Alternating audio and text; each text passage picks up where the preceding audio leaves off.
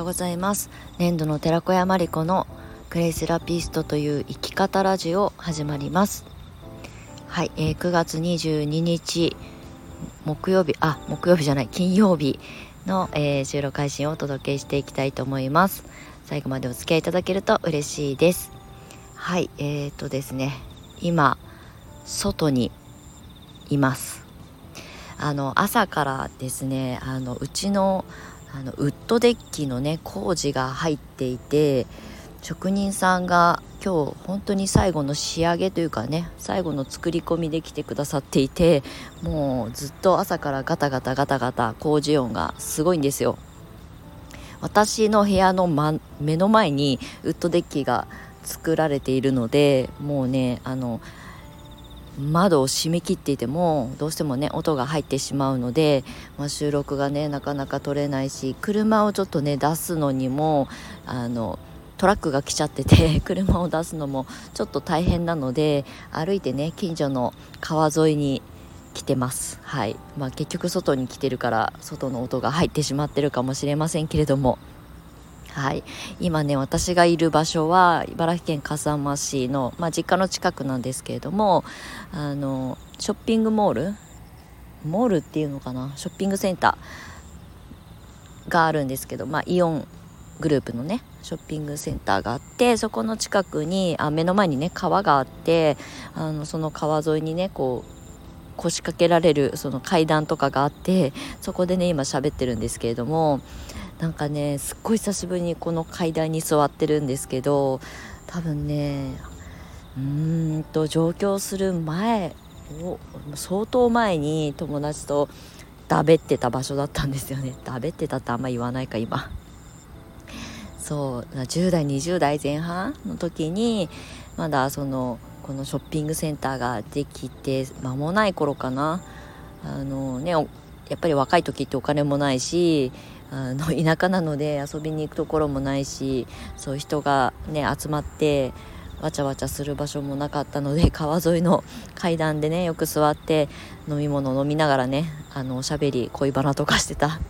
場所なんですよ。すっごい懐かしいなと思って、近所だからいつでも来れるんですけど、なんかねわざわざそこに腰掛けてこう川をめでるみたいなことをしなかったので、久しぶりにねこの川沿いに来てエモっておりますはい、ということで今日はちょっと外からお届けしていきたいと思います。はい、で、今日のお知らせなんですけれども、ですねLINE のねオープンチャット、無料のオープンチャットの方でクレイカフェというねチャットを開いておりますので、クレイのことをねなんか聞いてみたいなとか、質問してみたいな、だけど、相談する相手いないよねとかっていう方、ぜひオープンチャットにご参加いただけたらと思います。まだね本当に立ち上げたばっかりで全然ね運用できていないんですけど、ちょこちょこ私が発信しながら、すでに参加してくださっている方たちから何かこう質問が上がってきたりとか、提案が上がってきたりとかするものをねパシパシ答えていこうかなと思っておりますので、もしよかったらそちらを覗いていただけたら嬉しいです。概要欄の方に、URL を貼らせていただいております。はい、でもう一つはクレイカフェプログラムの、メンバー募集なんですけれども、今まだ申し込みフォームは閉じていて、毎月5日から8日の4日間のみフォームを開くという形でね今は受付をさせていただいておりますので、クレイカフェ、コミュニティ順番待ち公式 LINE というものもね設けておりますので、そちらももちろん無料なので、申し込みフォームが開いた瞬間にねお知らせが届いたりとかするような形なので、特段そんなにこう頻繁に情報発信をしている場所ではないんですけれども、クレイカフェプログラムの申し込みだったりとか、クレイカフェプログラムってこういうことをしてますよっていうことをねスポット的に発信する、場所にしておりますので、はい、クレイカフェプログラムっていうのをね、改めてちゃんとそちらでもねご説明させていただこうかなと思っておりますが、普段ね私のSNS の発信を見てくださってる方には聞きなじみのあるワードかなとは思うんですけれども、じゃあ実際そのコミュニティに入ると何ができるのみたいなことなんかもね、テキストですけれどもお話ししていこうと思っております。はい、公式 LINE の方も、お待ちしております。はい、ということで、本題に入りたいと思いますが、ですね、今日は何話そうかなって歩きながらね考えてたんですけれども、今ねクレイカフェプログラムの中で、私が情報発信する比率が高いんですけれども、バンドっていうねコミュニティアプリを活用してコミュニティの中で日々ね離れて住んでらっしゃる方ともコミュニケーション取れるようにそういったコミュニケーションの場を設けているんですけれども、そこの中でね私がやってみてよかったよっていう結果が出たよみたいなことをねシェアしたりとか、あとこういう形で新しいクレイを伝えるお仕事として向き合う上で新しい取り組みもこういうことを取り入れていくといいんじゃないかなということをね日々発信してるんですけれども、今回ね昨日ですかね、デジタルコンテンツを販売するっていう形でクレイセラピーを届けようっていうことをね私がこの2023年に入ってからゆ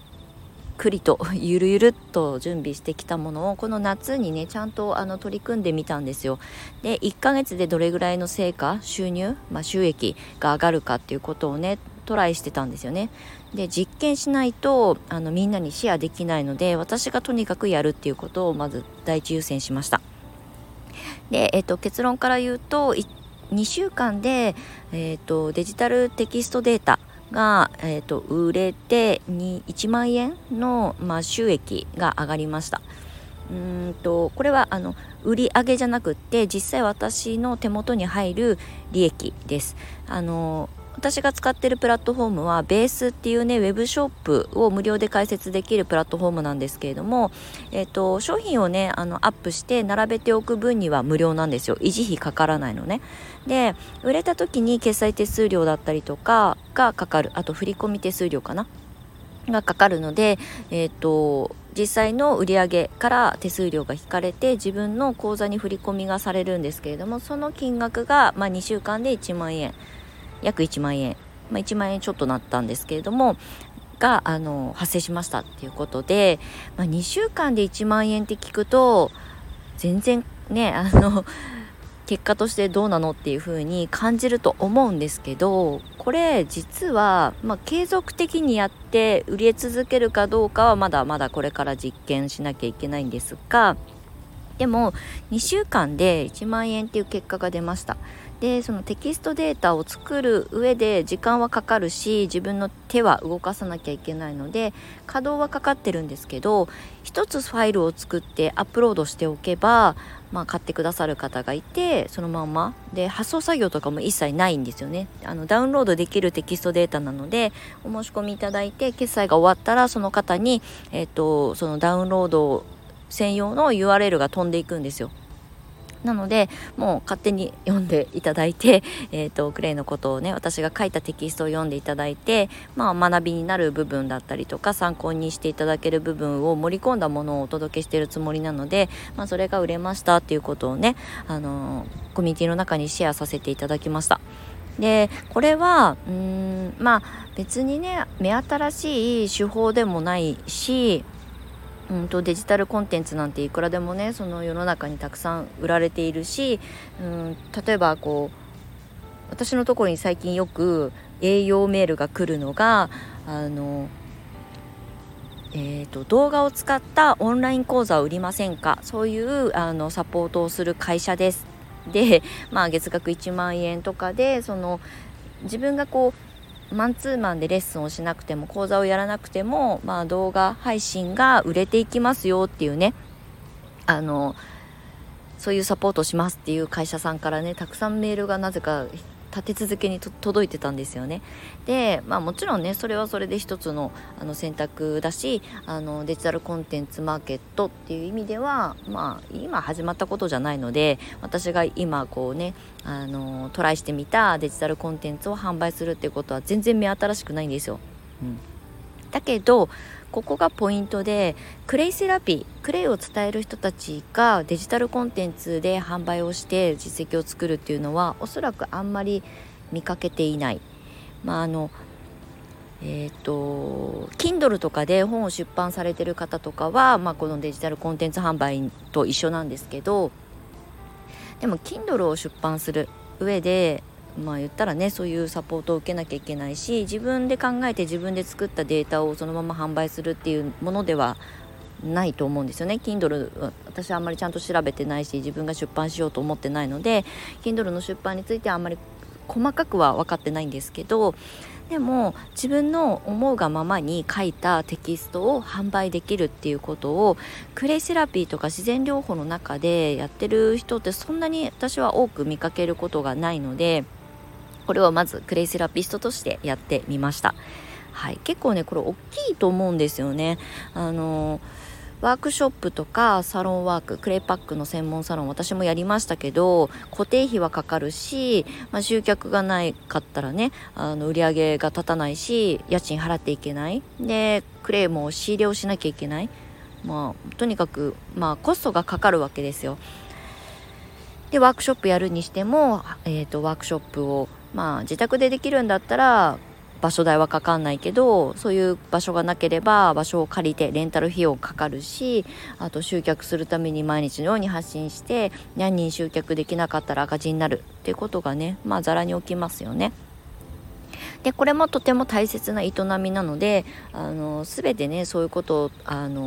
飛び越えて楽して稼ごうっていう話ではないですよ。ちゃんと現場を知らないとそういう人から求められるようなテキストは作れないからね。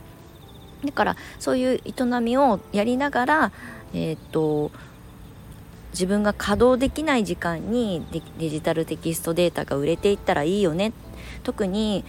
うちの教室の卒業生は子育てママも多いし、あとフルタイムで働いてるOL さんもたくさんいたので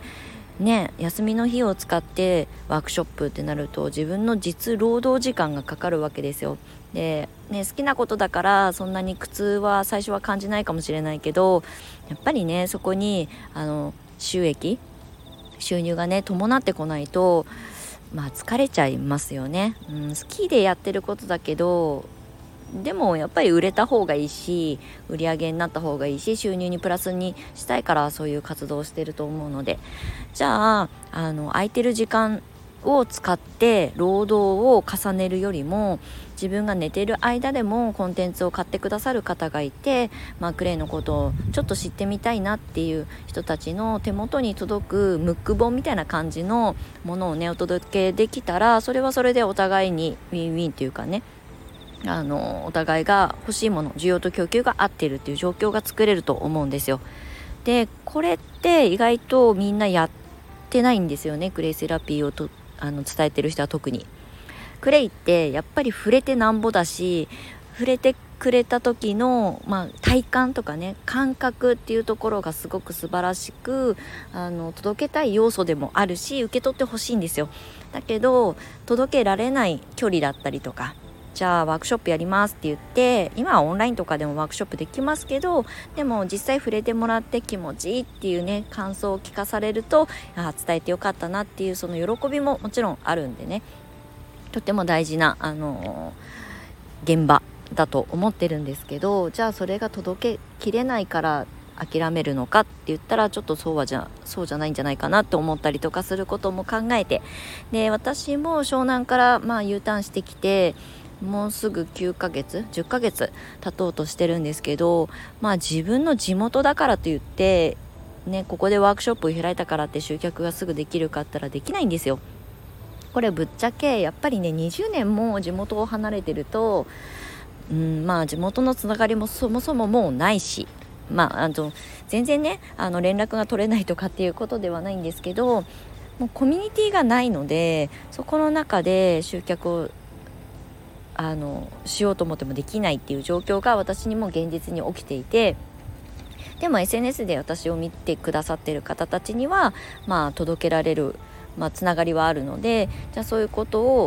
境をね活用して、私の考えているクレイセラピーに関する考え方だったりとかを届けていこうって思った時に、じゃあオンラインのレッスンがいいのか、でも1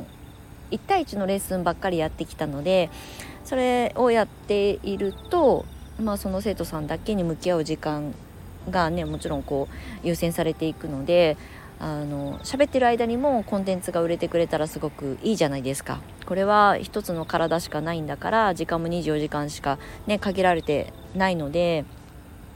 その時間を最大限有効活用しようと思ったら、こういうデジタルコンテンツの販売っていうのも面白いなと思って始めました。で、実際その2週間でどのぐらいの売り上げが立つかなっていうことを、一応実験して結果が出たので、それをコミュニティのみんなには無料ではないんですけど、格安にねシェアしていこうと思って、今お申し込みをいただいている状況です。なんかね、クレイって最近ね皆さんに知っていただけるようになったし、クレイセラピーっていう自然療法としての、捉え方も少しずつですけれども広がってきて、ググったらある程度の情報が探れるようになったんですよね。私が独立しようって決めた2013年のその時点では、クレイセラピーなんて調べても出てこない発信者がそもそもほぼほぼいなかったので、結局クレイとか自然療法って調べると文献にぶち当たるんですよ。要するに鉱物学とかの先生たちの文献、もう全然読めない科学式とかが出てきちゃうような、そういう時代だったんですけど、でも今はね発信者が増えたから、例えばクレイの歯磨き粉の作り方なんかで調べたらレシピは出てきちゃうしね、出てくるので、それを見よう見まねでお家でできるし、失敗が少ないセラピーなので、そんなにレッスン受けなくても、ワークショップわざわざ足を運ばなくてもいいよねっていう人たちも増えてるのは本当に現実なんですよね。じゃあそれ一歩次のステージに進むような情報を提供するっていうことを考えて、デジタルコンテンツを作ってみたんですよ。で、それをねシェアしてみたら、ありがたくも受け取ってくださる方、リピーターさんも今は実際生まれているので、ありがたいなと思って、運用をさせていただいております。こんなことをね、いつもクレイカフェプログラムの中ではメンバーさんにシェアさせていただいて、とにかく私が実験することが一番大事だと思っているので、実際自分の手を動かして、自分で足は使ってないけれども動いてみて、どううまくいったか、うまくいかないことも含めシェアをさせていただいております。ということで、10分以内でね収録はとどめようと思って昨日ね宣言したんですが、全然収まりきりませんでした。今日も長い収録になってしまいましたけれども、クレイを届ける人を皆さんにお伝えしたいのは、もう固定概念、を一回取っ払うっていうことをねやってみるといいんじゃないかなと思います。クレイを伝えるのには、こういうワークショップをやらなきゃいけないとか、こうじゃなきゃいけないとか、こうあるべきみたいなものはそろそろね手放して、新しい視野を広げて、新しい見せ方とか伝え方をね模索されると、より楽しく伝えることを続けていけるんじゃないかなと思っております。今日はなんか外で気持ちよくてのびのびと配信してしまったので長くなりましたけれども、今日も最後までお付き合いいただきましてありがとうございました。今日は午後からね久しぶりに友人の時間を借りてオンラインミーティング、私の相談時間になるんですけれども、楽しみにしているので、午後の、ミーティングに備えて一旦自宅に帰ろうと思います。また次回の収録配信でお目にかかりましょう。年度の寺子屋真理子でした。またね。